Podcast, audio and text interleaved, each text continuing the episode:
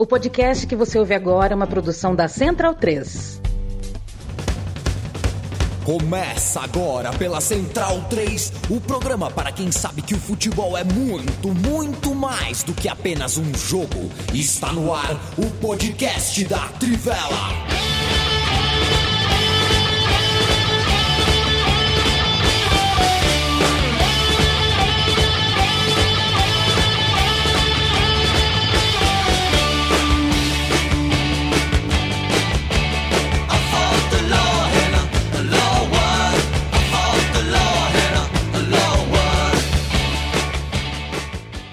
São Paulo, 12 de setembro de 2022, Colégio Externato São Paulo. Disciplina, Geografia, professora Magda, nome Leandro Pereira e a mim. E assim começava a redação. É, eu não sei se, se havia uma padronização nos, no, como é que chama isso? Nos cabeçalhos das escolas por aí. No Externato São Paulo era assim. Eu fiz, viu, Bruno Bonsante? Boa, boa tarde, bom dia. Eu fiz é, é, Colégio Semente, depois eu fui pro Externato de Jabaquara, Semente, Externato São Paulo, Colégio Pan-Americano, Caetano Miele. Essas foram as minhas escolas formadoras, tá bom? Até o curso superior, cara, aí é outro, outro assunto.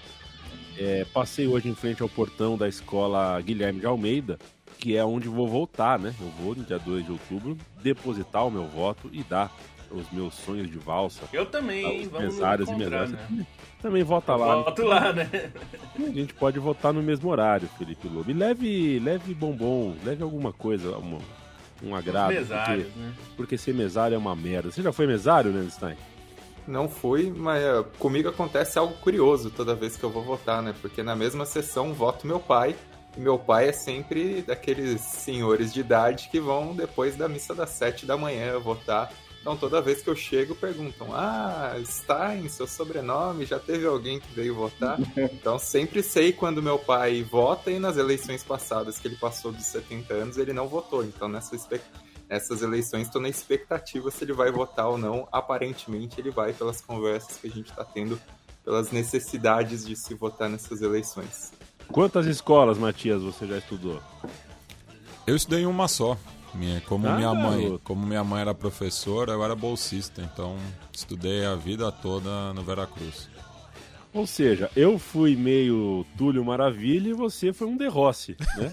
Do ponto de vista educacional. Pois é. De- Até- depois foi pra É Fefeleste, mais do né? que o The Hots, né? É. Porque não teve nem o Boca Juniors no fim ali, né? Foi dos 3 aos 17, na mesma escola, e eu não aguentava Foi mais. mesmo, né?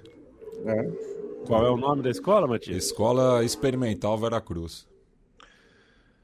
Hoje é dia 12 de setembro, como já disse no cabeçalho, me chamo Leandro Amin, você já ouviu Bruno Bonsante, Felipe Lobo, Leandro Stein, Matias Pinto, o famoso quinteto ideal, principal, titular, completo da Trivela. Toda segunda, toda quinta, a gente parte em livecast para você que tá ao vivão, tá na internet, tá de bobeira, e depois pinga no seu tocador preferido de podcasts, onde possivelmente, provavelmente, você está nos ouvindo de forma gravada, mas a gente grava ao vivaço. Apoia.se barra Trivela, apoia.se Central 3, mais do que a sua companhia, que nos é muito valiosa e inquantificável, é, a gente precisa pedir para quem pode, para quem consegue, para quem quer, é, um apoio para o financiamento coletivo ou da redação da Trivela ou para o estúdio da Central 3, afinal de contas são projetos independentes. A loja da Trivela, trivela.com.br barra loja ou capred.com.br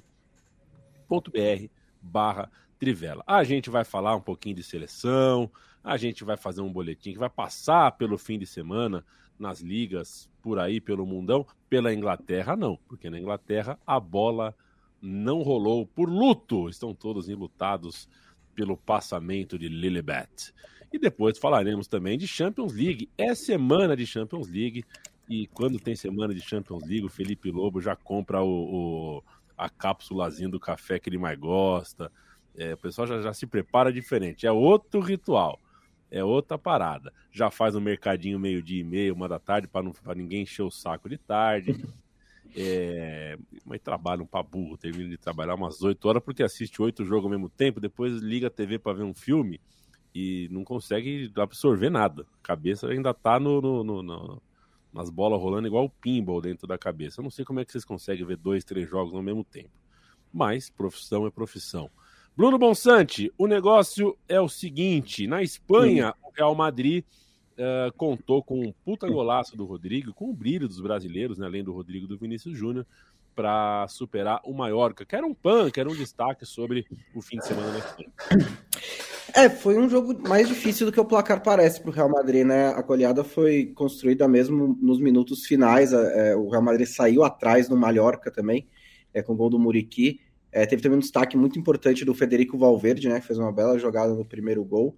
É, é, o Real Madrid está nessa situação né, que, que ele temia estar no começo do jogo, no começo da temporada, que é o que aconteceria se o Benzema ficasse machucado, né? Então tá precisando se virar é, sem o Benzema. O Hazard foi usado de falso 9, é, saiu no meio do segundo tempo sem grande destaque, e aí o Rodrigo foi centralizado, parece ser a outra alternativa que o Carlos Ancelotti tem em mente, mas é o Real Madrid que conseguiu é, sair de uma situação que estava um pouquinho difícil e ainda golear usando principalmente os seus, seus garotos, né, os seus talentos jovens. O Vinícius Júnior também né, fez um, um, gol de muita categoria para conseguir a virada depois de uma ótima jogada do Rodrigo. O Rodrigo aí também se estabelecendo um pouquinho mais.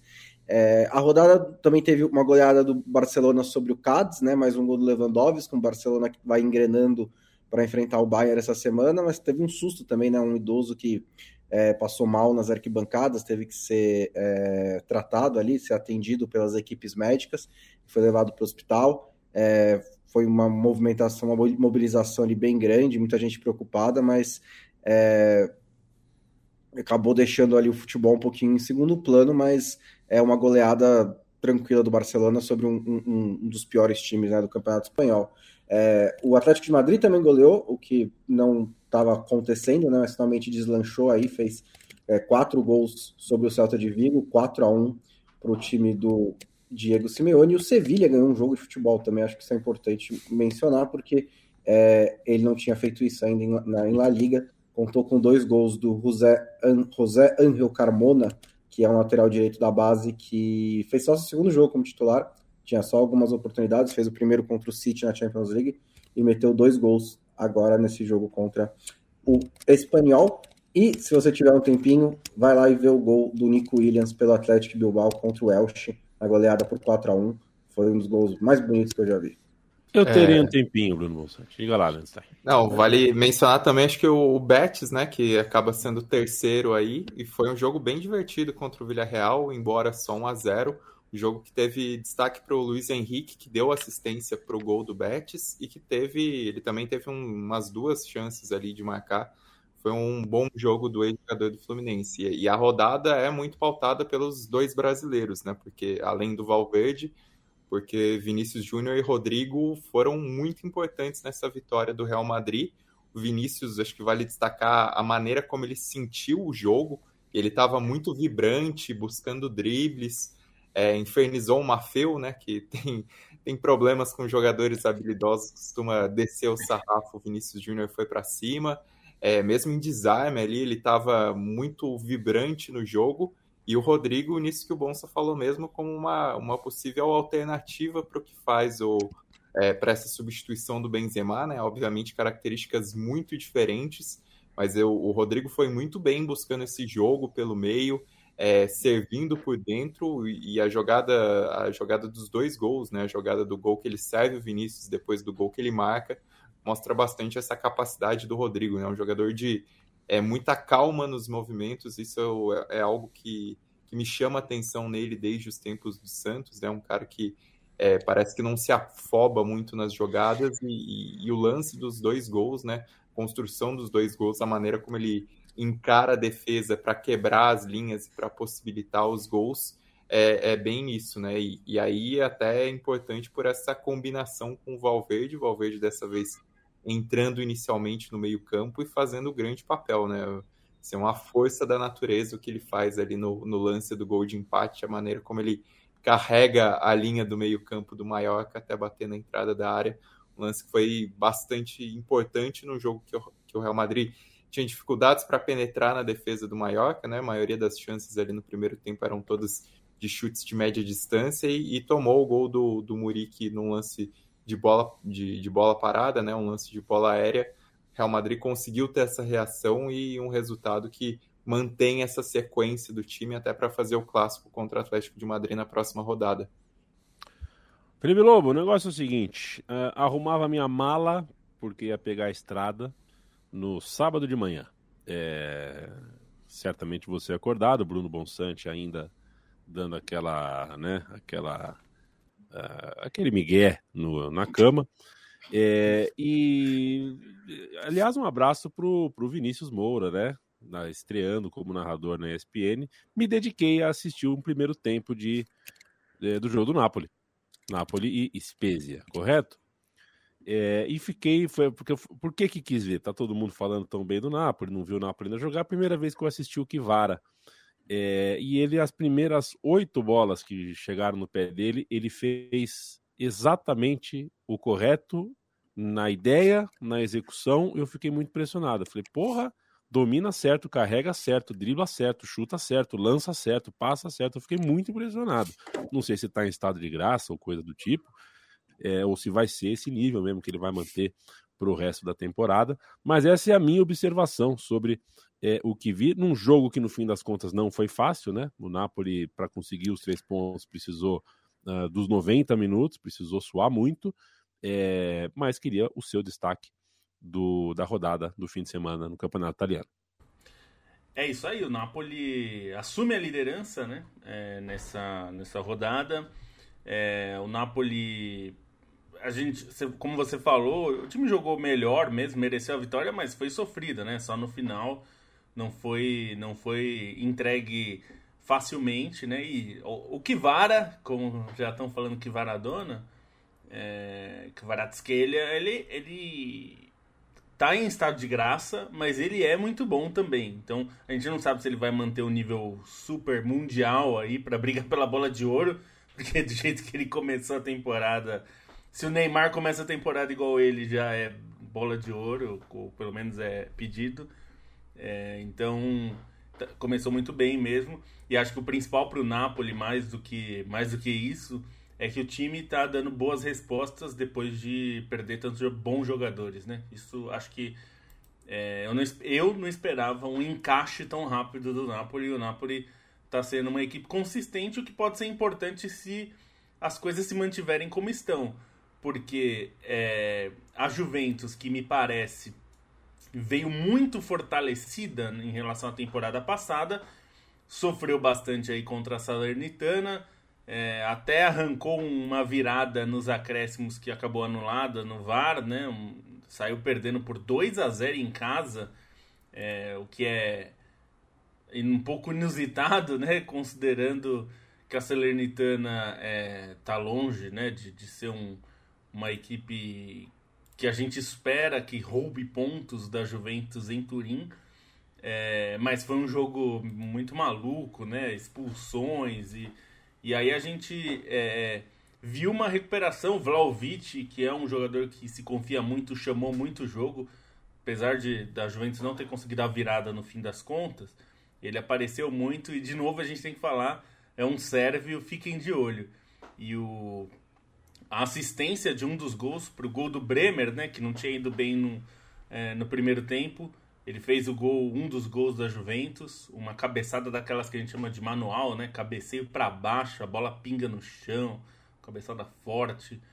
É, e ele foi conseguiu se recuperar, né? Num jogo que ele não foi tão bem no primeiro tempo, mas acabou indo bem no segundo tempo, conseguiu é, mostrar qualidade, né?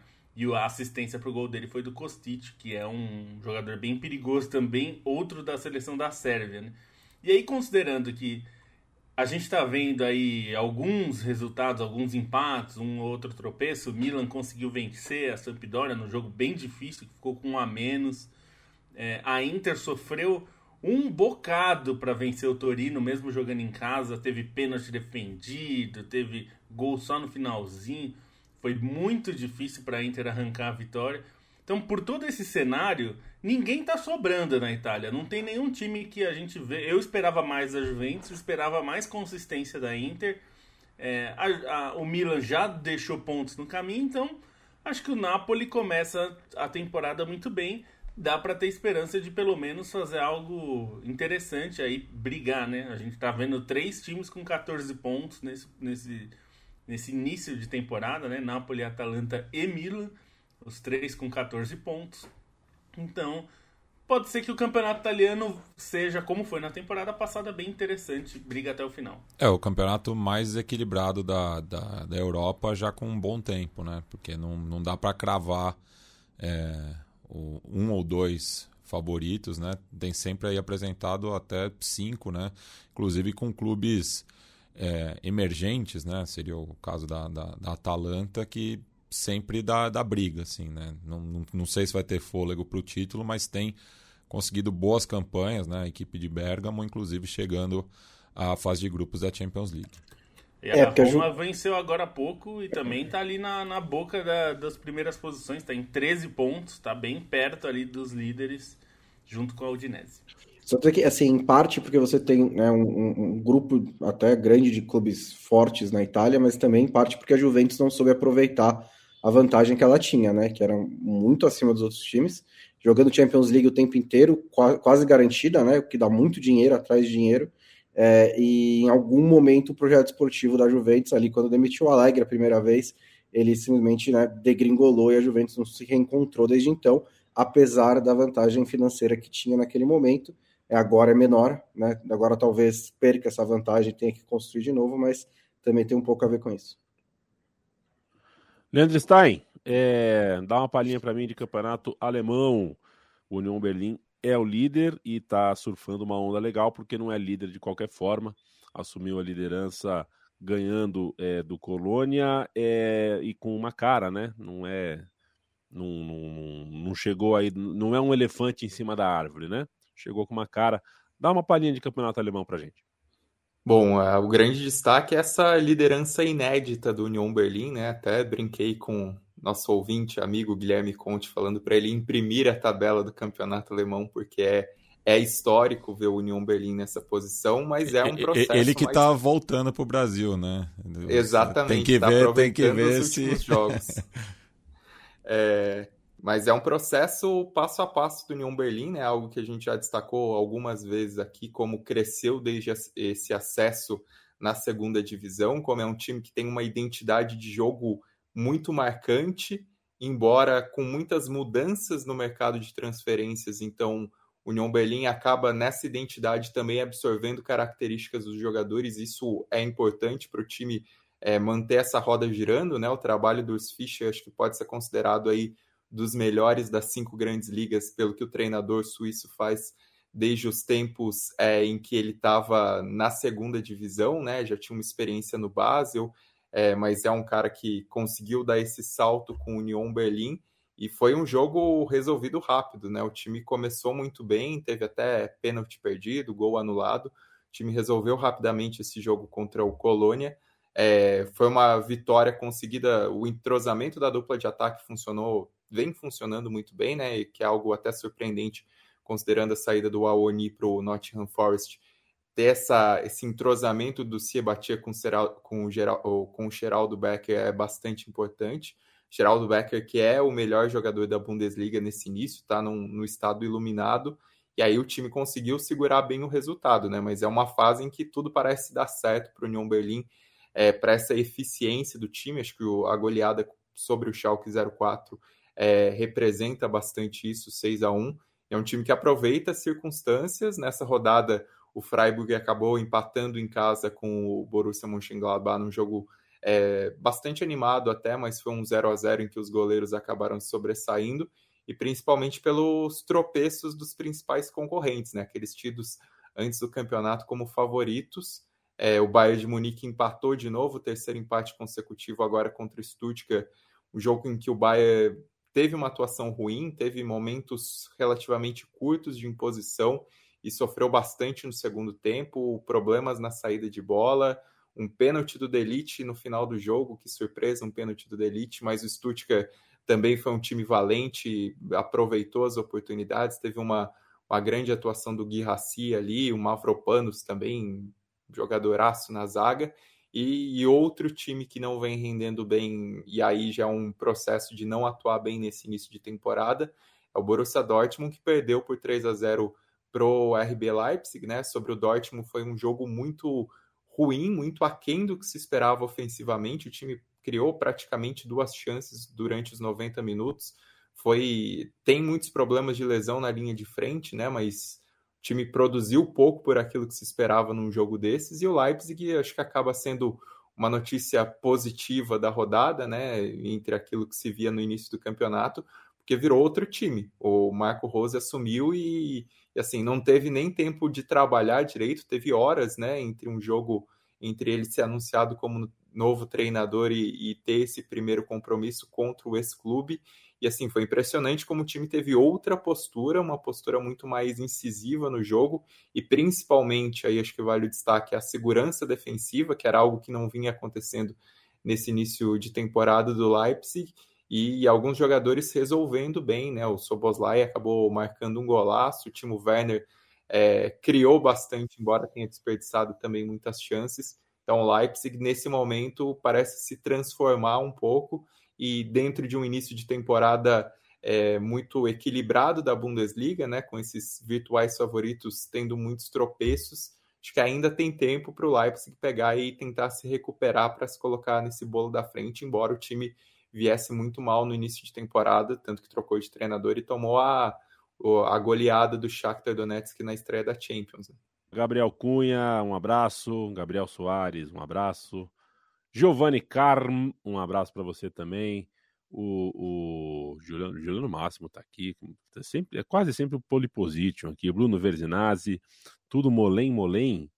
É, que papo é esse, Bruno? O que é Molém Molém, rapaz? Emerson Pinheiro, um abraço. Pedro Padovan, Jefferson Lima, o volante Lucas Silva, o Jonathan Pereira, o Giovanni Montenegro. É, se a gente está com o quinteto completo aqui, o time aqui no, no nosso chat também é quase sempre uh, cheio de nomes cativos. E o Emanuel Viana nos paga um café. Eu mando um abraço para você. Abraço a todos de Gravatá, Pernambuco. Um abraço para Gravatá também, Emanuel. E Matias, para a gente terminar esse, esse giro pelos campeonatos nacionais no fim de semana, queria te ouvir, queria uma palhinha de futebol argentino. Afinal de contas, tivemos um super clássico com a redenção de Benedetto, que terminou né, é, enquanto Faustão entrava no ar na Globo deles, lá Benedetto ainda estava em cima do alambrado da bomboneira em sua catarse muito merecida, diga-se de passagem. Pois é, né? Falei semana passada que é, quem perdesse o clássico praticamente se despediria é, da disputa do título.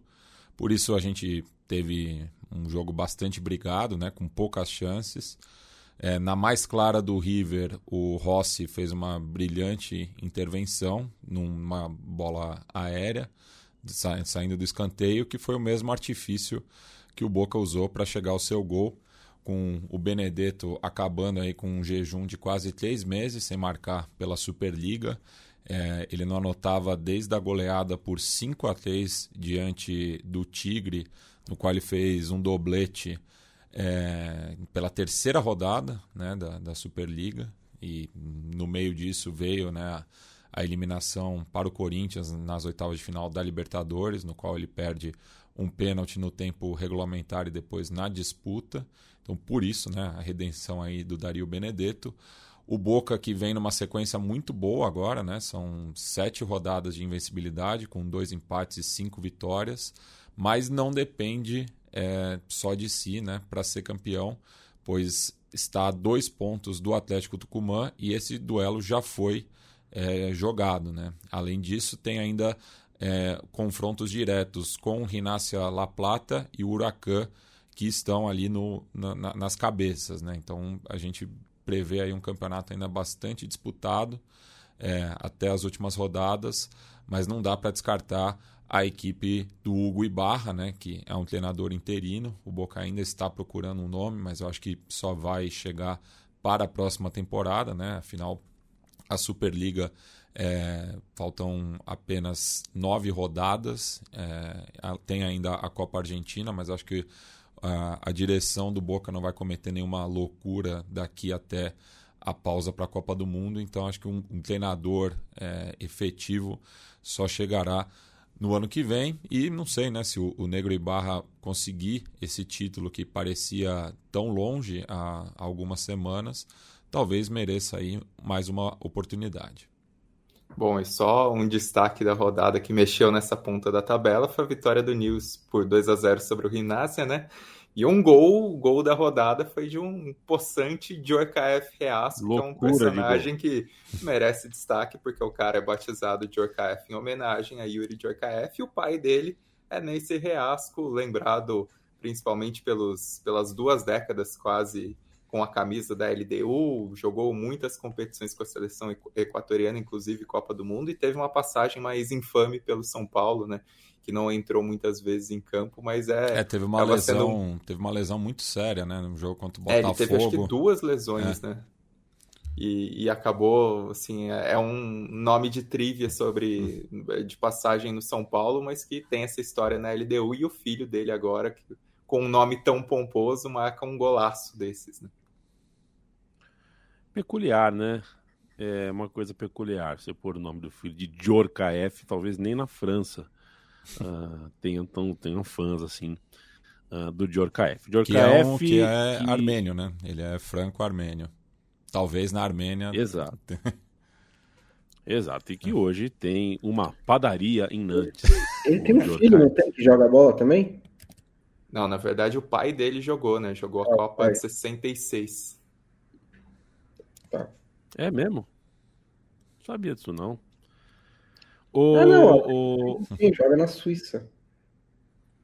Ah, é, mas é o que o famoso da família é o pai dele, né? Sim, sim, ele sim. É, segue o legado. Eu quis dizer que tem um, quer dizer ah. que teve um jogador que foi né, batizado em homenagem ao Jorkaef, mas aí não foi. Foi por lei, né? Não foi.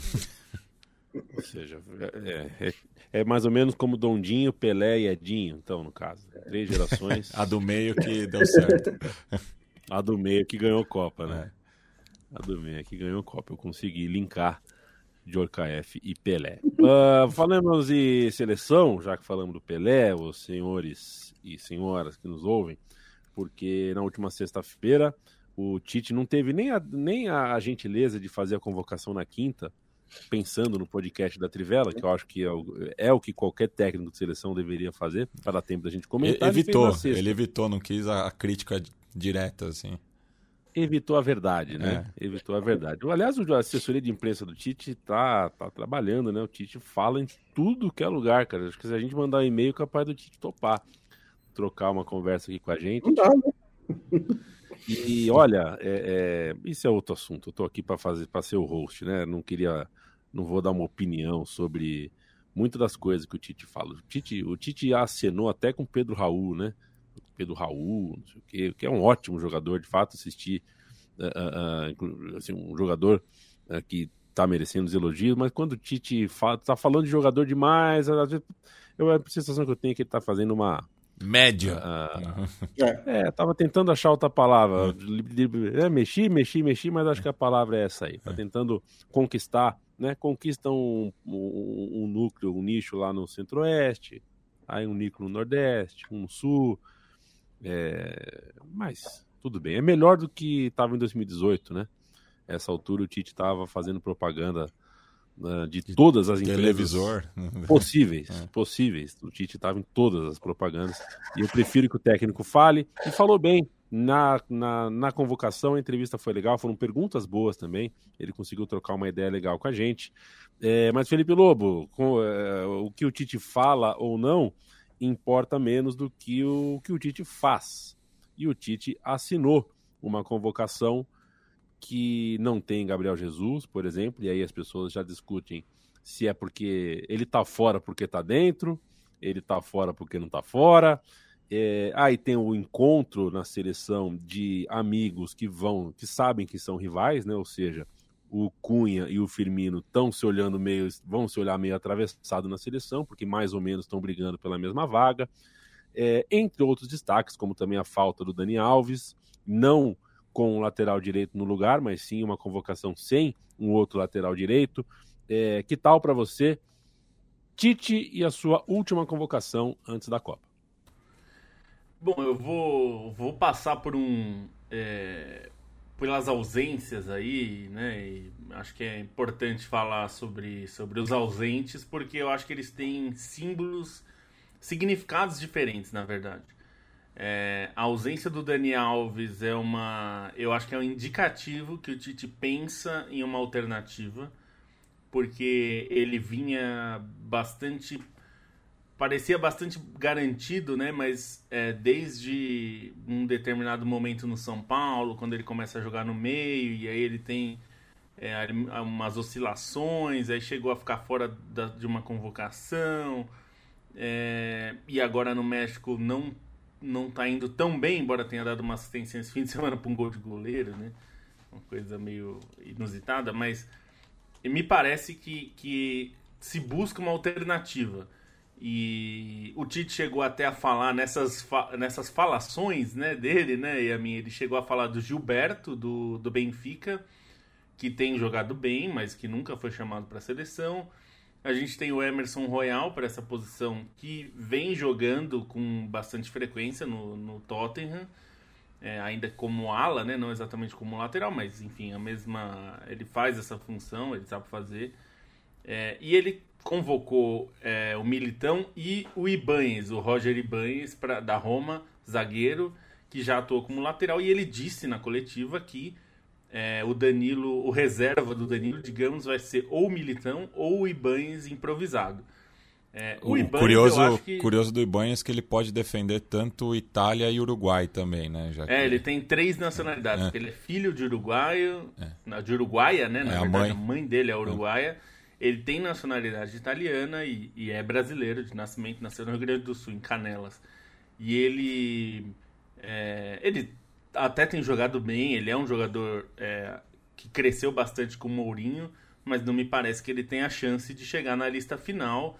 É, ao contrário do outro convocado da, da, do futebol italiano, que é o Bremer, que esse tem bastante chance é, de ser considerado na lista final. Não sei se ele dá tempo de ele chegar lá. É, mas aí para chegar só para falar das ausências, depois a gente os outros podem comentar dessas outras coisas. O Gabriel Jesus, é, para mim, é uma clara situação que ele está absolutamente garantido. A gente já achava que ele estava garantido. E a ausência dele aí, e com outros jogadores que estavam já um pouco esquecidos, até o Firmino já parecia um pouco fora, mas se recuperou recentemente, voltou a jogar bem, fazer gols e tal. É, o Matheus Cunha caiu muito, né? O, a sua relevância no, no, no elenco do, Atlético de Madrid, ele está sendo reserva do Morata e até mais do que isso, porque ele mal tem entrado, na verdade, ultimamente, tem jogado bem menos, se esperava que ele jogasse mais. É...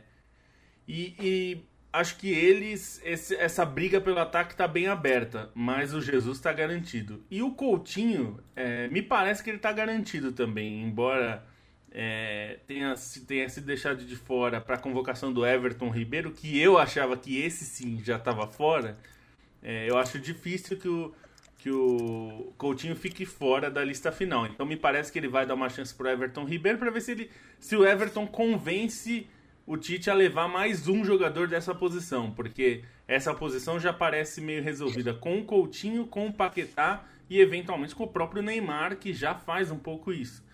Então, talvez ele esteja dando a chance para ver se ele leva mais um meia ou mais um atacante, né, na lista de 26. Então, por isso que eu acho que essas ausências são três ausências aí, mas elas são por motivos diferentes, né? O Jesus para mim está garantido, eu apostaria nisso. Coutinho eu acho que também é muito, muito provável que esteja na lista final. Me surpreenderia se não estivesse. E o Daniel Alves, esse sim, parece bastante ameaçado e numa posição que falta tanta. Se tivesse um jogador em boa fase e que tivesse, parece, condições de, de estar lá, muita gente fala do Rodinei, mas acho que o Rodinei não tem. Seria um Zé Carlos versão 2022, né? O Zé Carlos que foi em 98 e na hora H precisou jogar numa semifinal de Copa e, e foi sofrido. E, e numa então... época que era mais comum você ter jogadores de clubes brasileiros sendo convocados, Sim. né? Mas mesmo assim, o, o Zé Carlos teve um semestre bom na carreira, né? É, se ele, hum. se ele fosse escolher um lateral direito que não seja. O Danilo me parece garantido também, inclusive como titular. Acho que o outro lateral, é, se não for o Daniel Alves, como ele parece que está considerando não chamado, é, ou vai ser um zagueiro, como o Militão, e a gente já falava disso desde 2018, né? Militão e Marquinhos já jogaram ali. Ou se ele quiser levar um jogador da posição, imagino que ele leve o Emerson Royal, que já jogou com ele, né? E, e é um jogador que tem jogado numa liga pesada, né? Com um técnico que é bastante exigente. Duvido que ele vá tanto inventar o Gilberto, por exemplo, que embora esteja jogando bem, ele nunca chamou, ou mesmo ele chamar um nome fora desses aí. É, o, Assim, o Coutinho ele é um cara de confiança do Tite, claramente, né? Mas eu tenho dúvidas o quanto o, o Tite vai bancar o Coutinho só com base nisso. É, quando ele estava se recuperando no Aston Villa, para mim estava claro que ele ia para a Copa, porque você tinha também um, ó, ele está melhorando, ele está jogando bem de novo. É, né, não é o que está acontecendo nesse momento, né? Ele não está jogando bem, ele não está, às vezes não é nem titular do Aston Villa mais.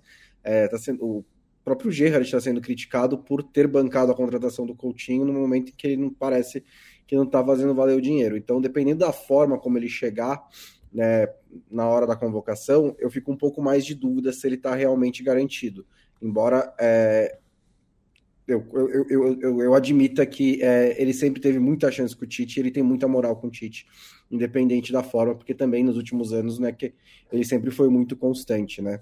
Acho que o, o, o Diego Carlos deu muito azar, né? Porque se o Ibanez conseguiu ser convocado, se o Diego Carlos não tivesse machucado, eu acho que ele ia conseguir, pelo menos, ser testado, né? Pelo que ele fez no Sevilha.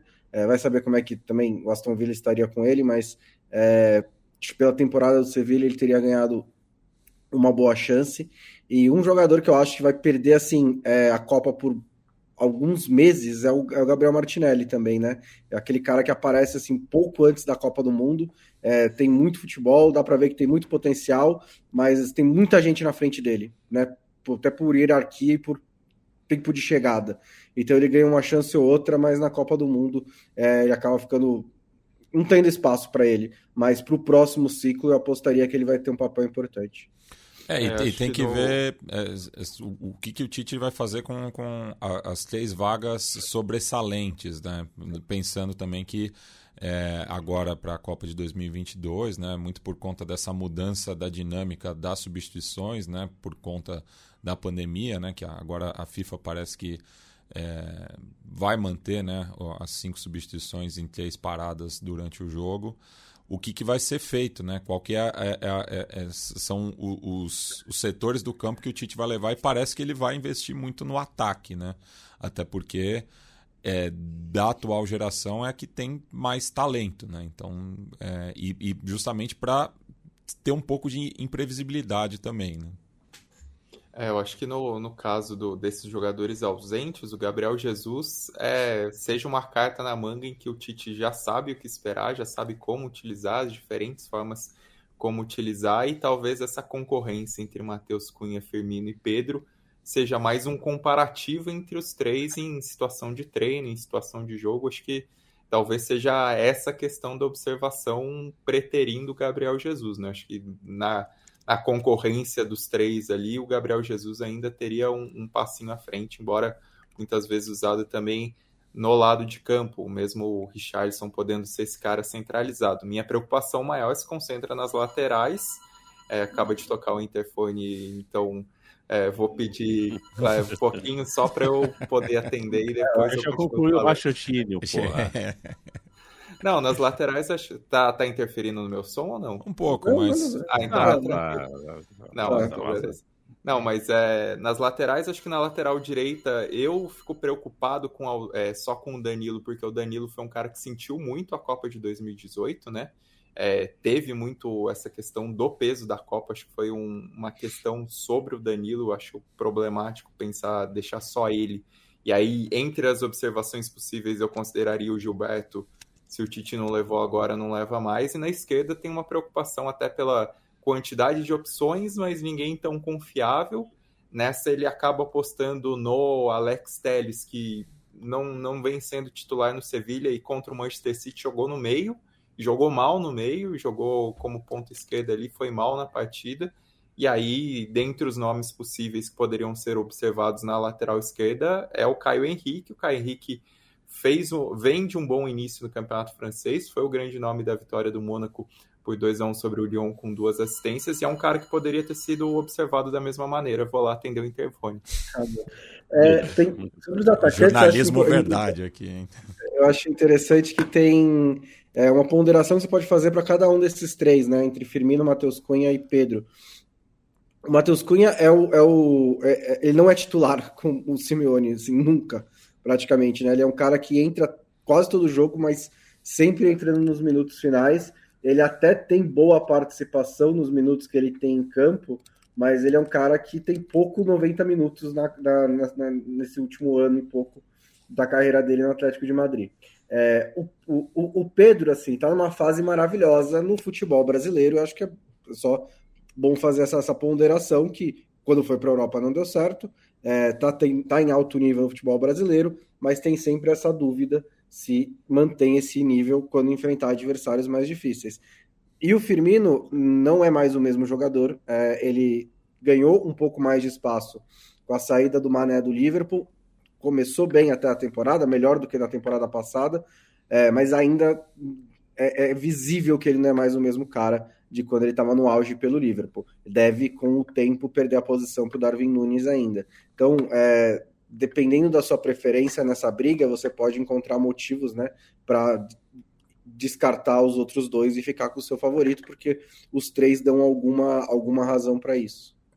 É, mas o Pedro me dá a sensação de que ele vai acabar ficando não, não só pela, pela boa fase é, que ele atravessa aqui no Brasil, mas porque o Tite gosta das características dele que são bem particulares, né? Ele até comparou com o Fred, no auge do Fred. É, eu acho que ele realmente tem características bem diferentes. O Matheus Cunha vem muito mal, eu acho que o Matheus Cunha vai dançar, não, não, me, não me parece que ele chega na Copa. O Firmino, é, acho que tem alguma chance, mas eu diria que o Pedro está à frente dele é, nesse momento, justamente por isso. Ele é uma opção que o Brasil não tinha exatamente, né? um camisa 9 mais típico. E, e é curioso pensar que o Pedro hoje parece próximo da Copa e o Gabigol, que começou o ciclo e até jogou bastante com, com o Tite, ficou fora e já me parece bastante claro que está fora. Assim como alguém perguntou aqui, acho que foi o Cauê Nunes, que o Gerson, se o, se o Gerson já está lá, eu acho que o Gerson também perdeu o bonde. É, não exatamente por jogar mal, porque ele fez uma boa temporada passada. Essa temporada ele ainda está buscando um espaço, mas acho que ali no meio as opções foram se consolidando, né? O Bruno Guimarães me parece muito consolidado a ponto de brigar por uma vaga no time titular, inclusive. É, você tem o Casemiro, que é um titular indiscutível, o Fabinho, que é o reserva dele, também me parece indiscutível. É, até eu acho que se fosse para levar outro, teria que ser o Danilo do Palmeiras, que me parece um jogador de potencial futuro. Ele vai estar na seleção, talvez não para essa Copa. Com certeza no próximo ciclo, seja quem for o técnico, não vai ser doido de deixar ele fora. É, o Gerson, acho que ele acabou perdendo um pouco a chance, porque também tem algo que é muito importante para o Tite. Eu acho absolutamente normal que seja assim. A gente pode concordar ou não, mas é o Gerson na seleção ele não conseguiu entregar, né? É, a, a, gente viu o Rafinha, por exemplo, quando entrou, tomou conta da posição a ponto de virar titular, né? O Anthony, quando entrou, é, mostrou muito futebol. E acho que tem um pouco disso também, né? A seleção, em geral, dá pouco tempo de jogo mesmo, né? É, para os jogadores. Eu acho que o Gerson até poderia ser uma opção diferente, né? De características. Mas eu acho que quem vai ocupar mais ou menos essa, é, esse espaço de um jogador mais ou menos com essa característica do Gerson vai ser o Bruno Guimarães. Acho que essa corrida ele já perdeu. É, e é um lugar do campo onde já, fala, já falamos aqui sobre, né? Você falou que é uma doideira o Danilo, só um maluco não vai pôr o Danilo para o ciclo de 26 no time, né? É, mas é, esse lugar do campo tem muita opção nova surgindo. Estou muito curioso para ver como João Gomes, como André, como até Duqueiroz vão, vão crescer. Um pouquinho mais novo, tem outros jogadores surgindo, seja no São Paulo, seja no Inter. Essa é uma posição do campo que eu tô, eu tô, eu tô muito curioso para ver como é que o futebol brasileiro vai tratar. Uh, é, uh, só lembrar que em 2010, os, né? Os oitinhos, né, Felipe Lobo? Não, é lembrar que em 2010 a Placar fez uma capa, e eu não estou criticando a Placar, porque era realmente a impressão da época que hum. para 2000 o ciclo, porque se pediu muito Neymar e Ganso ali ainda naquela Copa, né? Eles tinham feito um primeiro semestre muito bom. E estava muito claro para todo mundo que o próximo ciclo, quer dizer, rumo a 2014, teria Pato, Ganso e Neymar. E desses só o Neymar ficou, né? É. Exato. Não é tão simples assim, né? O processo é... O que o retrato de hoje pode não se confirmar amanhã. Muita coisa muda em dois anos, três anos de futebol. Um abraço para o Art, deve ser Arthur, né? Art Tour, deve ser Arthur, primeira vez assistindo a gente ao vivo, não conhecia as nossas faces. Agora conhece, azar o seu. Bruno Marion, boa noite, amigos, boa noite para você também. Kia Alcaças está aqui com a gente. Paulo Plínio, boa tarde. Manda um salve para. Ô, oh, rapaz, Telemaco Borba no Paraná. Paranã, André Pasti sempre com a gente aqui. Tem tanto volante bom surgindo que vão precisar colocar o Renato Gaúcho para empilhar quatro. Olha só, ó a corneta. Ó a corneta do Pasti. Um abraço para você, companheiro Marcos Magalhães. Quando o Pedro entrar, não sai mais. É, é que tem muita opção, né? Então, quando o Pedro entrar, não sai mais. Mas quando o Gabriel Jesus entrar, também não sai mais. É quando o Martinelli entrar, não sai mais. Quando o Antônio entrar, não sai mais. Quando o Rodrigo entrar não sai mais. Tem muita gente para entrar e não sair mais. Né? O problema é que o futebol continua sendo 11 contra 11. A gente vai, inclusive, falando em entrar e não entrar, amanhã vai para o ar na Central 3 um episódio novo do meu time de botão sobre uh, reservas que foram para a Copa do Mundo e não entraram em campo nem um minutinho sequer. Contamos quatro histórias: do Renato Pé Murcho, do Ronaldo Fenômeno em 1994, do Bismarck em 1990 uhum. e Dadá Maravilha em 1970. Gabriel Bismarck, Abreu, obrigado. Bismarck pelo... que viajou às nossas custas, né? Tô puto. E, o, e o Dadá Maravilha precisa destacar um papel de herói que ele teve é. na Julie Cimé, né? Não sei se vocês contaram, mas na comemoração, a taça Julie Cimé ela tinha uma tampinha é, em cima para fechar é. o, o bocal da taça. Isso caiu no chão, um moleque pegou e tava roubando, o Dadá Maravilha correu atrás do moleque e recuperou essa parte da taça. Vamos, vou ter que fazer um anexo ao, ao, ao, programa já fechado, já finalizado. Embora se quem contou isso foi o Dadá Maravilha, o Dadá Maravilha tem, é um dos poucos é. que tem essa licença. Ele conta. É, isso, aí tá, isso aí tá registrado nos jornais da época. Que coisa maravilhosa, Leandro Stein maravilhoso mesmo. Um abraço pro. Tava mandando um abraço pro Gabriel Abel, que pagou um café aqui pra gente. Valeu demais. Bom, Bruno Mozante, é o seguinte: estamos na reta final deste podcast, já temos com 47 minutos aqui. Ainda temos uma rodada inteira de Champions League para tratar. Terça-feira, o famoso amanhã, 13 de setembro, a gente tem, por exemplo, Liverpool e Ajax, um jogo bem interessante. Confronto muito grande entre Bayern de Munique e Barcelona. Na quarta-feira, a rodada se complementa com, o, por exemplo, o jogo entre Manchester City e Borussia Dortmund, o reencontro do Haaland com o seu time, o seu time anterior. É, rodada de Champions League sempre tem boas histórias. Quero ouvir qual é a sua preferida. É, o destaque da rodada é sem dúvida né, o encontro entre o Bayern e o Barcelona, até pelo, pelo subenredo do Lewandowski, é, que está começando muito bem no Barcelona, né? Acho que não foi, marcou no primeiro jogo, mas depois tá emendando gol atrás de gol. É, é razoável. É, razoável. É, enquanto esse Bayern de Munique ainda está né, se adaptando aí à vida após Lewandowski. O começo da temporada tinha sido arrasador, né? A gente até brincou no podcast do Guia da Bundesliga, né? Que antes do podcast terminar de ser gravado já estava 4 a 0 para o Bayern de Munique na primeira rodada, mas o depois de desde então são três empates seguidos. O Bayern deu uma pequena escorregada é, e acho que o Barcelona chega numa fase um pouquinho melhor para esse jogo. É, tem um outro reencontro também importante, que é o do Haaland com o Borussia Dortmund. Esse eu suspeito que vai ser um desencontro um pouquinho, um encontro um pouquinho mais desigual, né? Porque o Dortmund não está passando muita confiança e o Haaland já fez mais de 10 gols nesse primeiro mês como jogador do Manchester City, então é, é possível que a lei do ex apareça com força aí nesse jogo. É, tem um jogo vital também para a Juventus, né? Que perdeu na estreia e vai pegar o Benfica, que é o, o time aí que parece ser candidato a, essa, a uma dessas vagas, candidato direto da Juventus, é, porque o PSG, né, é muito provável que deslanche nesse grupo, mas depois de perder o primeiro jogo, a Juventus, jogando em casa, precisa ganhar do Benfica, e não tá com futebol para isso. E é um caso parecido com o do Liverpool também, né, porque fez uma atuação muito, muito ruim contra o Napoli, vai pegar o Ajax em casa que goleou, vai pegar o Ajax né, em Enfield, mas o Ajax que goleou na primeira rodada, é, ainda com muitos desfalques. Da semana passada para essa, perdeu o Andrew Robertson, lateral esquerdo, é, algumas vão voltar, mas ainda é um time que está um pouquinho remendado e não teve é, jogo no fim de semana para recuperar a moral, pelo menos teve tempo mais para descansar, né? Porque os jogos foram adiados, vai ter mais um jogo adiado depois também no próximo fim de semana, o que talvez nesse momento seja bom para o Klopp recuperar alguns jogadores para tentar fazer um pouco mais de sessão de treinamento, tentar ver o que está acontecendo, mas vai cobrar um preço lá na frente também, porque esses dois jogos que o Liverpool teve adiados vão ter que ser refeitos outro dia. É, além né, do Chelsea e Liverpool, também Manchester United e Leeds e Brighton e Crystal Palace não vão ser é, jogados nesse fim de semana. E aí, eu sinceramente, eu não fui atrás de ver ainda o Lobo que fez a nota, mas o critério que, que, que para ser esses os jogos eu não entendi ainda, né? Mas enfim, são esses os jogos. Porque é um em Londres, né? Um em Brighton e um em Manchester, né?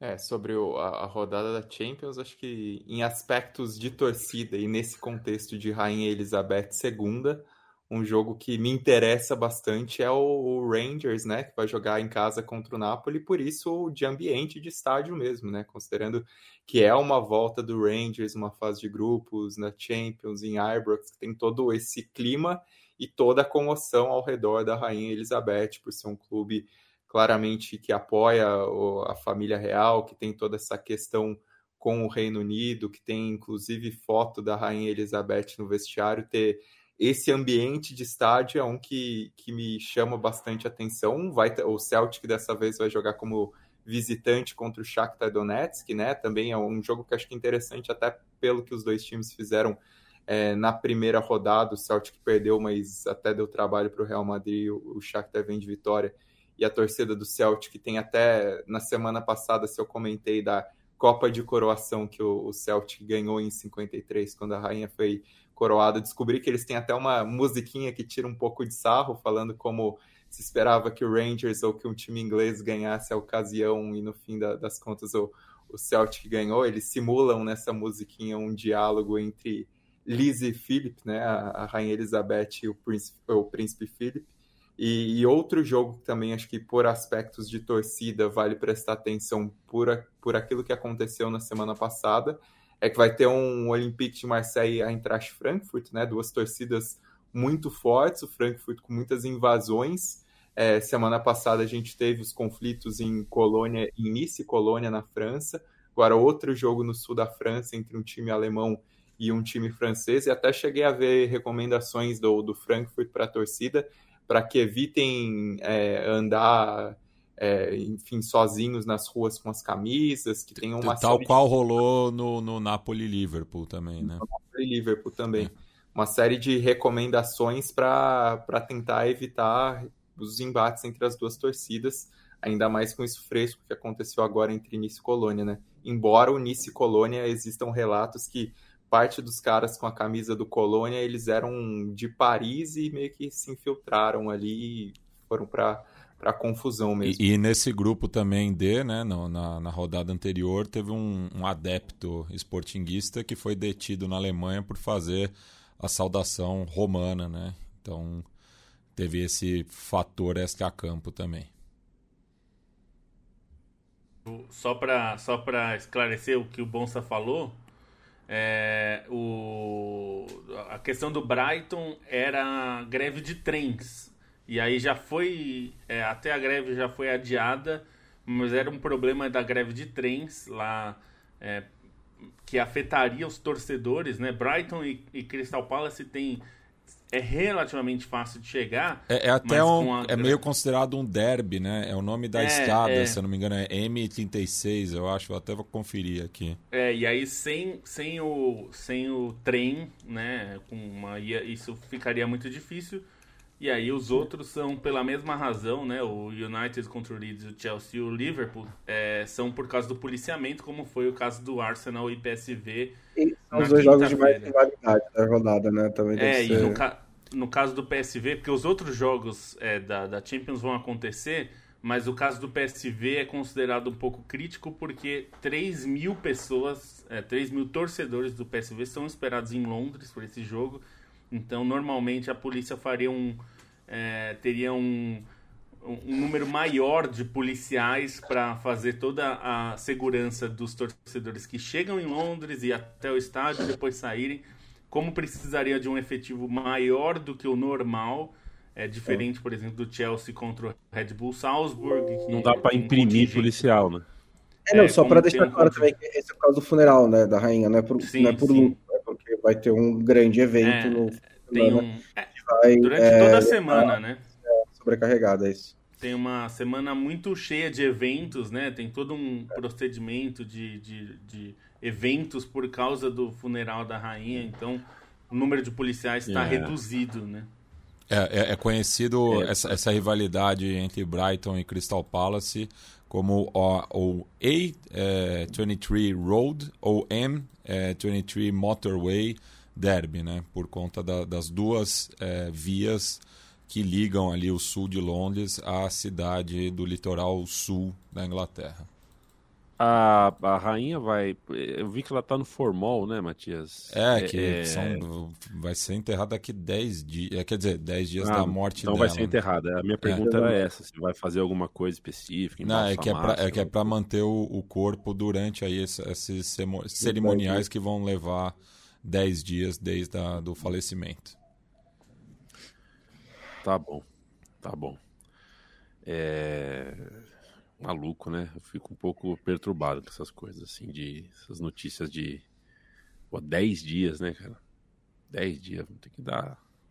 Sei lá, eu não gosto dessas coisas, não. Thiago Tutsui, eu já falei no ar aqui para o que, o que deve, vocês devem fazer uh, quando for a minha vez rápido, rápido, crema, tchau e vamos ouvir podcast. Thiago Tsutsui, boa noite, boa noite para você também. O Marcelo From the Block, M23.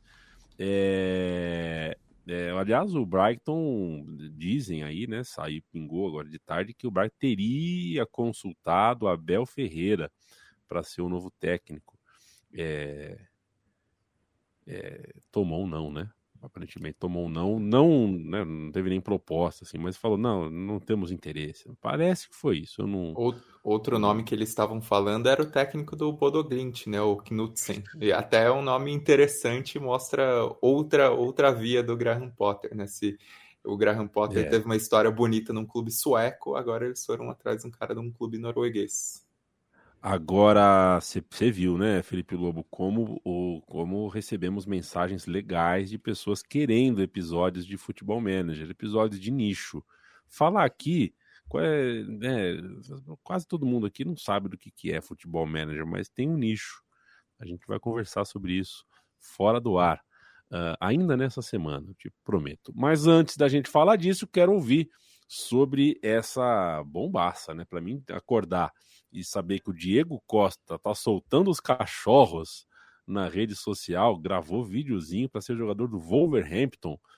Essa, é, assim, é tipo quando eu abri o Championship Manager em 99 e o Menotti a, a, assumiu o Goiás, o Bert Vogts assumia o Criciúma e coisa do tipo, maluquice. Mas no fim das contas, tem 33 anos, não é, acho que é uma idade que ainda dá para você se acertar, você se recuperar e jogar no alto nível que ele não joga já há dois anos, né? Pelo menos dois anos. E a verdade é que ele deixou uma imagem muito boa na Inglaterra. Na Europa como um todo, sim, mas na Inglaterra, pelo Chelsea em especial. É, também é uma contratação de emergência, né? Porque o, o Wolverhampton tinha contratado, tem o Raul Jimenez, que é o titular, e precisava de um jogador reserva, né? É, o Bruno Lage queria um jogador para fazer essa mesma função. é, contratou na janela esse jogador, que era o Sasa Kaladzic, veio do, do Stuttgart. É um jogador grandalhão mesmo, 2 metros de altura, e, é, mas ele se machucou, teve uma lesão grave, que eu sei bem do que se trata, porque é uma lesão de ligamento cruzado anterior. Então são pelo menos seis meses sem jogar, né? E isso vai comprometer grandemente a sua temporada. O, o Overhampton, sem muitas opções, buscou um jogador que estava livre no mercado, que é o Diego Costa. Tem uma boa, uma boa imagem em relação a futebol na, na, na Inglaterra pelo período no Chelsea, que foi muito vitorioso, ganhou o título mas é, eu acho que as dúvidas em relação a ele não são força de vontade nem nada. Ele gravou lá o vídeo com, com lobos, né? Não eram nem cachorros. De vontade mostrou ali, viu? É, então ele e ele até contou, ele até contou no, na entrevista, a primeira entrevista para o clube, que ele tava morrendo de medo porque eram lobos mesmo, não eram. Ele falou: eu tenho cinco cachorros, mas cachorros não são lobos, né? E ele falou que tá, mas tinha uma treinadora, enfim, ele falou que tinha uma treinadora lá de dos lobos e tal e tudo mais. Mas ficou curioso, né? Ele é um ele é um jogador que é um tipo de jogador que talvez o Overhampton precise, só que eu não sei se vai encontrar exatamente o Diego Costa que eles têm na imagem, na, tem a imagem na cabeça, né? O Diego Costa jogou pouco no, no Atlético Mineiro em 2021, embora tenha sido importante em determinados momentos, mostrou qualidade, mas eu não sei se ele, ele, tem um problema físico. Ele tá sem jogar desde janeiro, né? Na verdade, desde dezembro. Em janeiro ele saiu do Atlético. Ele disse que precisa de umas duas semanas para jogar, para conseguir ter, ter condições, né? É, mas o problema é que o, o, time vai precisar meio já, assim. Então ele vai ter que entrar em forma rápido. Eu acho que por idade, evidentemente, ele tem condições. 33 anos ainda para o futebol é totalmente uma, uma idade é, fisicamente ótima ainda para os jogadores. Ele não é um jogador de, é, de, lesões tão graves. Ele teve algumas lesões, mas a lesão mais grave foi em 2014. Ele já jogou muito depois disso. É, então acho que a, a grande questão para o Diego Costa é a questão física. Se ele aguenta o ritmo forte, né, intensa, exigência física da Premier League.